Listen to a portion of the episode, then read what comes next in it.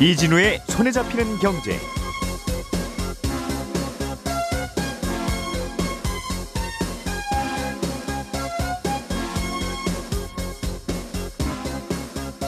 안녕하십니까, 이진우입니다. 요즘 천연가스 가격이 꽤 빠르게 오르고 있습니다.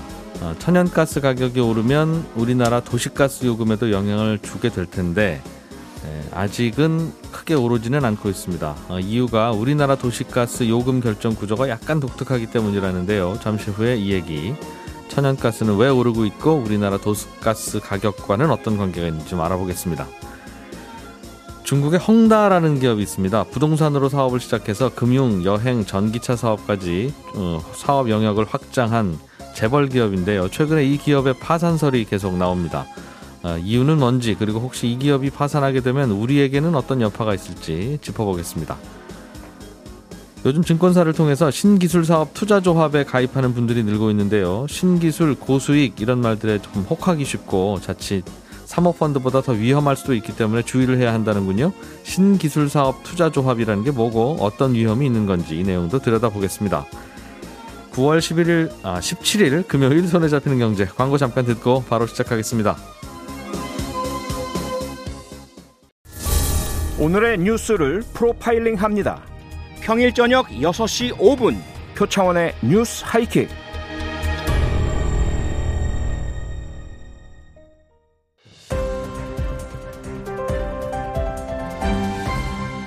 이진우의 손에 잡히는 경제.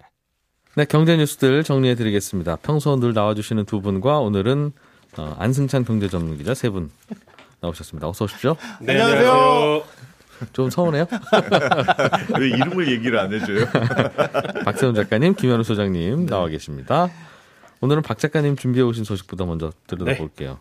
요즘 뭐 다 오르는데 알루미늄 가격도 오르고 철광석 가격도 오르고 천연가스 가격도 오르고 있는데 네. 뭐 다 오르는 거니까 같이 오르지 뭐 이게 아니라 네.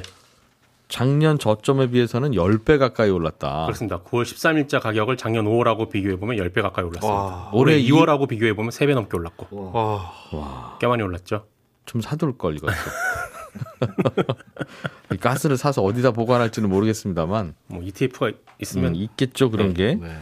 일단 가스 가격이 급작스럽게 이렇게 상승한 원인은 여러 가지가 있을 수 있는데 예. 기본적으로 천연가스 가격도 국제 유가에 어느 정도는 영향을 받거든요. 유가가 오르면서 천연가스 가격이 오르는 것도 주요 원인이고, 그리고 천연가스가 석탄이나 석유보다는 탄소 발생량이 좀 적어요. 예. 그러다 보니까 지금 전 세계가 탄소 중립하겠다고 하고 있지 않습니까? 그래서 천연가스를 사용하려는 수요도 좀 늘었고 예. 그러다 보니 오르던 와중이었는데 어제 보다가 한 가지 특이한 지점이 뭐였냐면요. 유럽 지역의 풍력 발전량이 감소한 게 가격 상승의 원인이다라는 지적이 나왔습니다. 유럽에서는 네. 최근에 풍력 발전이 꽤 많이 확대가 됐거든요. 예. 유럽 전체 발전량의 한 13%가 풍력입니다. 네. 근데 이 풍력 발전 비중이 5% 미만으로 급감을 했어요. 요즘? 네. 이거는 발전소가 안 돌아간다는 뜻이죠? 그렇습니다. 왜 안 돌아갈까요? 풍력 발전소가 안 돌아가는 이유는 고장이 났거나 바람이 안 불거나 둘 중 하나죠. 후자입니다. 바람이 안 붑니다. 유럽에 바람이 안 불어요? 안 붑니다. 연초만 해도요. 이 평년에 비해서 바람이 많이 불었어요. 그래서 풍력 발전이 너무 잘 돌아가는 바람에 예. 야, 이거 넘치는 전력 어떻게 해야 되냐 이 고민했었는데 전기를 어느 순간부터는 갑자기 바람이 안 불기 시작한 거예요. 왜 안 불기 시작했는지에 대한 원인은 아직 안 나오고 있는데 네. 어쨌든 바람이 안 부니까 풍력 발전은 돌아갈 수가 없고, 근데 바람이 안 불고 풍력 발전이 멈춘다고 해서 전기를 덜 쓰는 건 아니니까 그렇겠죠. 풍력 발전량이 준 만큼을 천연가스를 이용한 가스 화력 발전으로 채우고 있습니다. 그러다 보니 천연가스 사용량이 예전보다 훨씬 더 많이 늘었고 네. 그러다 보니 가격이 지금 또 오르고 있는 겁니다. 그리고 이제 겨울이 다가오기 때문에 가스 네. 사용량은 더 늘 거거든요. 늦겠죠. 그것까지 반영해서 오르는 중입니다. 야, 유럽에 바람 안 부는 것까지도 신경 써야 돼요? 네. 참 왜 안 부는지도 궁금하긴 합니다만 네. 가끔 안 불 수도 있지. 그걸 가지고 우리가 또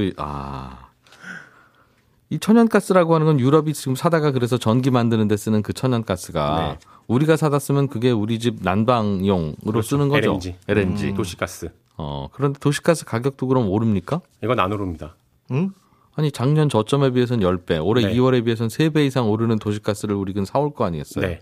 그런데도 우리한테 돈 안 받아도 돼요? 그렇습니다. 우리나라 도시가스 요금은 작년 5월부터 지금까지 동결입니다. 예. 왜 그러냐면 LNG 가격 결정구조 때문인데요. 예. 예전에 제가 LPG 가격 결정구조에 대해서 설명을 했던 적이 있는데 예. 자동차나 식당에서 주로 쓰는 LPG는 민간 기업이 수입해서 각자 알아서 파는데 가스통에 담아서 배달해주는 가스가 LPG죠. 예. 예. 도시가스 LNG는 한국가스공사라는 공기업이 독점으로 수입을 해와요. 예. 그리고 지역에 있는 도시가스 소매업자에게 공급을 하면 도매 가격으로 예. 소매업자들이 판매 가격을 정한 후에 시도지사 승인받아서 판매를 하거든요.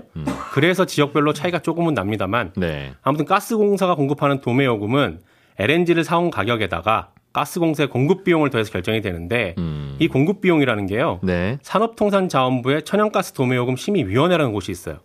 여기서 심의를 일단 합니다. 네. 그런 다음에 기재부 장관과의 협의를 거쳐요. 그리고 최종적으로 산업통상자원부 장관이 승인하는 구조입니다. 예. 그러니까 복잡하게 말했는데 결국 그냥 정부가 정하는 겁니다. 도시가스 요금은. 도시가스 요금은. 그러니까 정부가 LNG 가격 누리려고 마음만 먹으면 야 가스공사 너희 가스 수입 가격 올랐다고 가스 요금 함부로 올리지 마라. 지시할 수가 있는 겁니다. 예. 그래서 최근에 천연가스 요금이 올랐으니까 도시가스 요금도 사실은 올라가야 되는데 네. LNG를 집에서만 쓰는 건 아니고 상업용으로도 쓰고 발전 사업용으로도 씁니다. 수송용으로도 쓰고 예. 이 가격들은 올랐어요. 집에서 쓰는 것만 지금 안 오르고 있는 겁니다. 코로나19로 경제적으로 어려운 시기니까 아무래도 요금 올리는 게 부담이라서 그런 걸 텐데 가정집에서 쓰는 도시가스 요금은 두 달에 한 번씩 가격을 올릴지 말지 결정을 하거든요. 상업용이라고 하는 건 가게에서 쓰는 것도 포함되겠죠? 그렇습니다. 가게들이 더 어렵지. 네. 그렇습니다. 그래서 안 올리고 있다. 그렇습니다. 마침 또 9월 때 이걸 홀수 달에 결정을 하는데 예. 이번 달에도 동결을 했습니다. 11월에 이제 또 결정을 하게 될 텐데 예. 그때 올릴지 말지는 지켜봐야 됩니다. 저는 내년 3월에 올릴 것 같습니다. 예, 저는 아무 말도 하지 않겠습니다. 그런데 이게 아마 가스공사가 사올 때도 네. 어차피 많이 사와야 되는 거라서 장기 계약을 맺어서 그렇습니다. 아마 10배 오른 가격에 지금 사오고 있지는 않을 것 같기는 맞습니다. 해요. 네. 그러나 또 비싸게 사왔으면 비싸게 팔 수밖에 없을 텐데 네. 그런 결정 구조를 갖고 있군요. 안승찬 기자님, 네. 중국의 헝다라고 하는 회사가 파산할 수도 있겠다라는 네. 이야기가 나오고 있는데 네. 이 회사가 어떤 회사길래 우리가 관심을 가져야 되는 겁니까? 그리고 이게 중국에서 보니까 부동산 분야에서는 1위 회사더라고요. 예. 부동산 말씀하셨듯이 이제 부동산만 하는 게 아니고 금융회사도 있고 뭐 전기차도 만들고 여러 가지 문어발식으로 이제 사세로 확장한 그런 뭐 대기업인데 이 창업자가 쉬자인이라는 사람이거든요. 이 사람이 예. 한때 이제 중국 최대 부호에 올랐을 정도로 아무튼 굉장히 승승장구를 하던 회사인데 지금 파산 소리 나오면서 시장 반응이 굉장히 심상치가 않습니다. 이게 예. 홍콩에 헝다가 상장이 돼 있는데 한때 이제 주가가 죄송합니다. 주가가 한 $30가 넘었거든요. 근데 예. 지금 주가 어제 제가 보니까 $2대까지 떨어졌더라고요. 한 10분의 1 토막. 예. 굉장히 충격이 큰 상황이고 이게 헝다에서 최근에 성명서도 냈던데 이렇게 발표를 했습니다. 그러니까 파산설은 사실이 아닌데 예. 거기다 뭐라고 덧붙였냐면 전례 없는 어려움에 닥친 건 사실이다. 같은 얘기인데. 그래서 하여튼 전력을 다해서 회사를 정상화하겠다 이렇게 밝혀서 예. 하여튼 뭐 위기가 심각하다 이런 건 지금 정설인 것 같아요. 예. 어쩌다가 뭐가 장사가 안 됐는데 계속 돈은 들어가고 하면 이제 적자가 쌓이니까 이런 문제가 생기는 건데. 네. 특별한 다른 이유는 없어요? 그러니까 이게 헝다가 어려워진 게 뭐 여러 가지 이유가 있습니다만 예. 이 회사가 어떤 식으로 사업했냐면 일단 굉장히 좀 크게 사업을 벌리는 스타일이었어요. 그러니까 이 회사가 이제 기존적으로 사업의 전략이라는 게 하여튼 최대 영끌에서 최대한 땅을 많이 확보한 다음에 아주 대규모로 아파트를 지어서 싸게 공급한다. 이런 전략으로 큰 회사거든요. 부채를 많이 끌어다가. 그렇습니다. 이게 이 헝다의 부채가 보니까 1조 9,700억 위안인데 우리 돈으로 치면 한 350조가 넘는 돈이거든요. 예. 그러니까 헝다도 자본금이 뭐 적지 않은 회사인데 한 5배 정도 부채를 이렇게 해서 사업을 하는 거니까 이게 네. 이제 만약에 부도가 났다 그러면 뭐 연쇄적인 충격이 좀 있을 거 아니에요.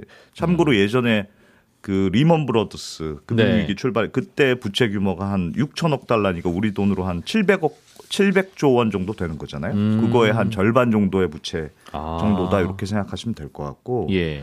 이게 보니까 이 헝다가 너무 과도하게 크게 레버리지를 일으킨 것도 있습니다만 이 중국 정부가 중국 부동산 시장이 너무 과열됐다 이런 인식 때문에 네. 작년부터 은행에서 건설회사들 자금 조달 함부로 해주지 마라 이런 식으로 자금을 조이기 시작했어요. 대출 규제, 대출 금지. 그렇습니다.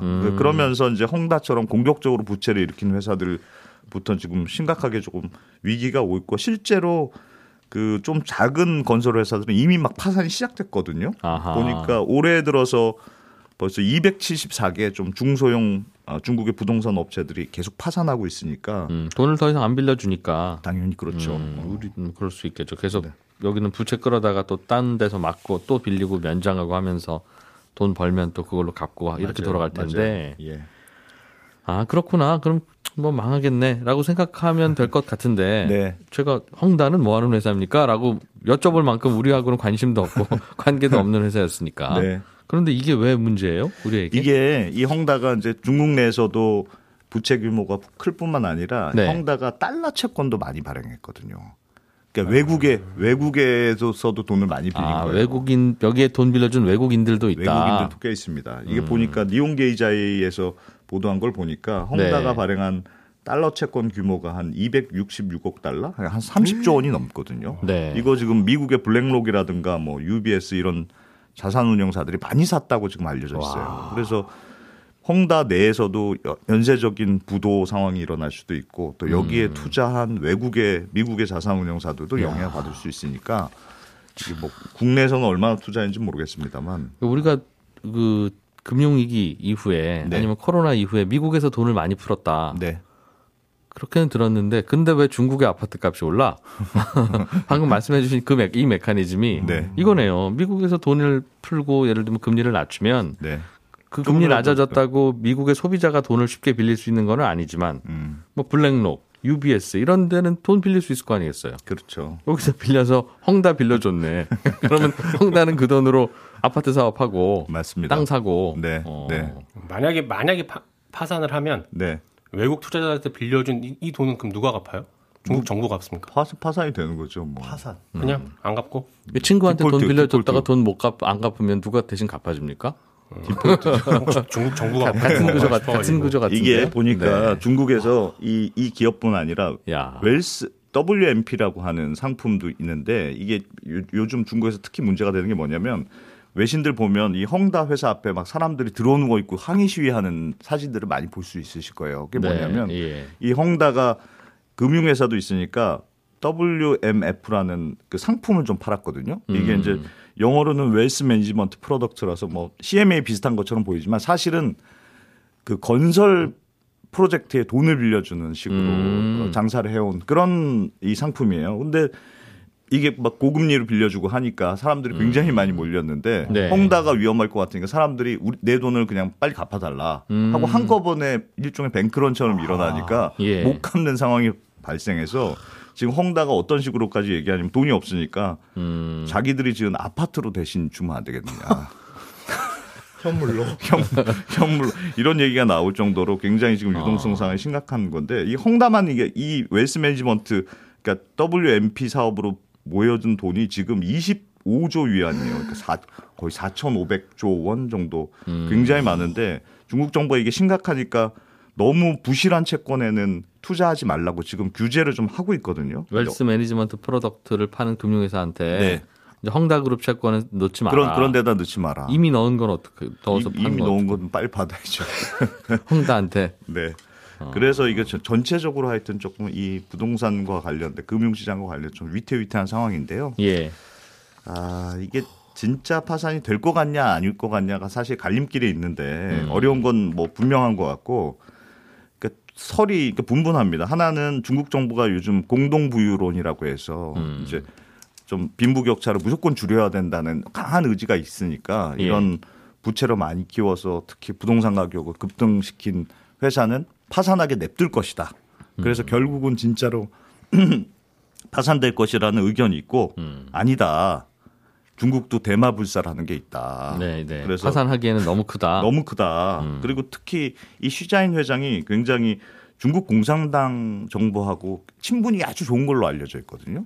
그렇겠죠. 아파트 한 채씩 다 드렸겠지.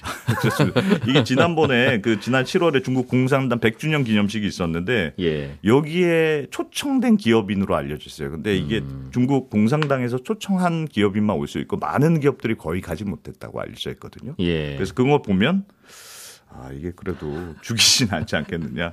뭐 그런 전망도 있고 그렇습니다. 야, 그래서 혹시라도 만약 문제가 생기면 해외 투자자들도 돈을 떼이게 되면 네.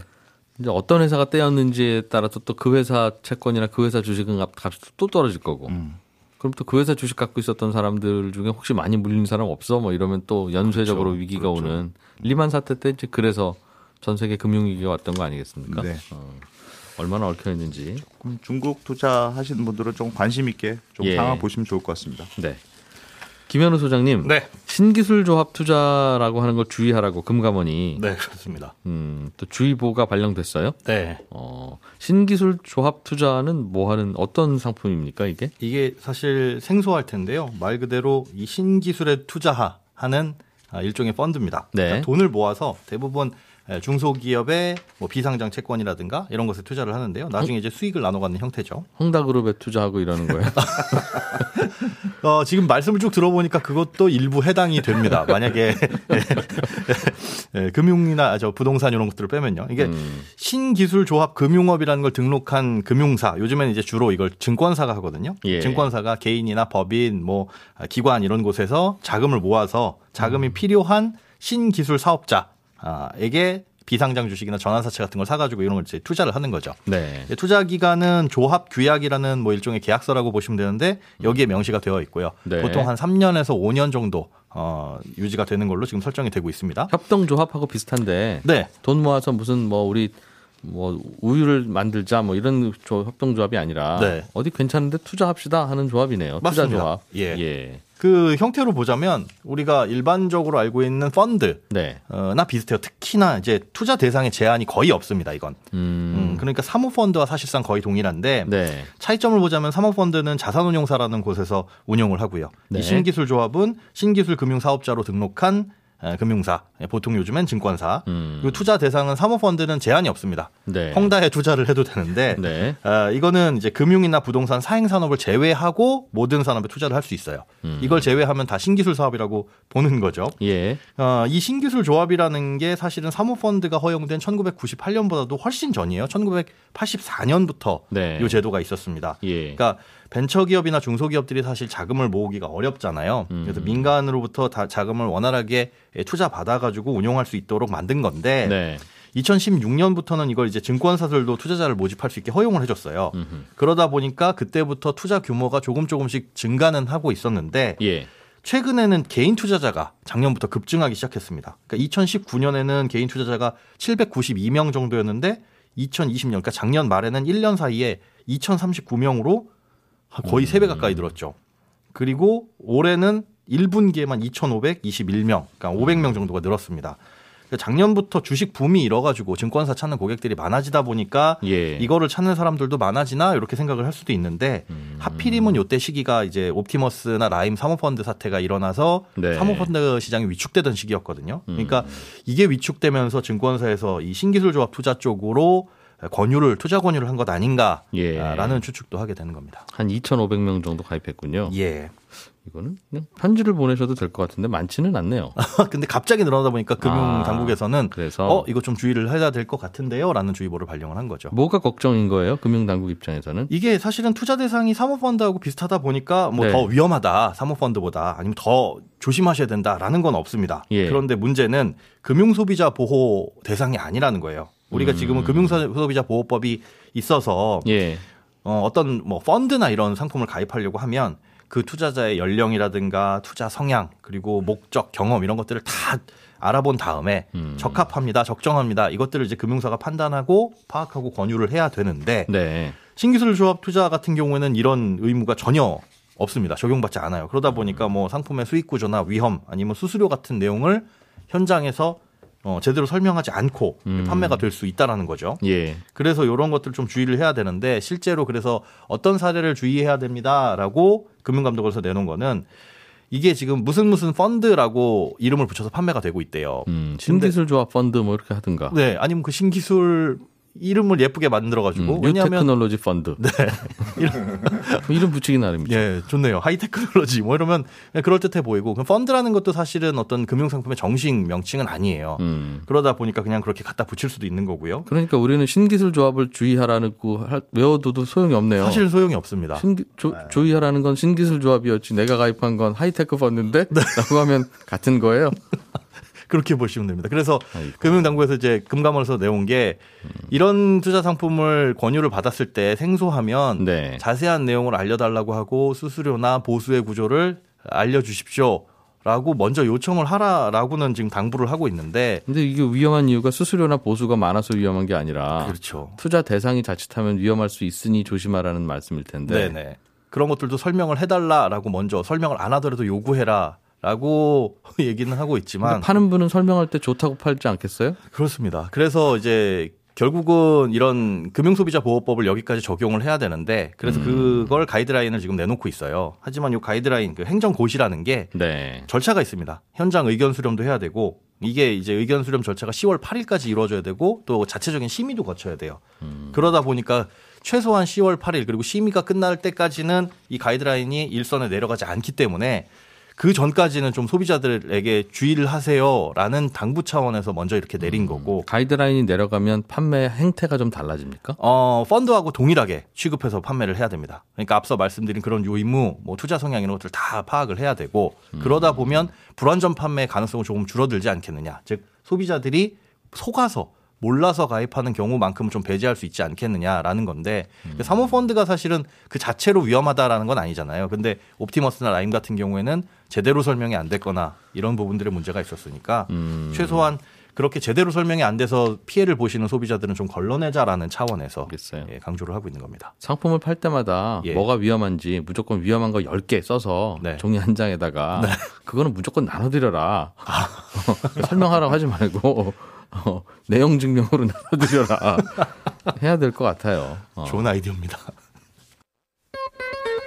예, 저는 다음 주 8시 30분, 아침 8시 30분에 뵙겠습니다. 고맙습니다. 이따 11시에 오셔야 됩니다.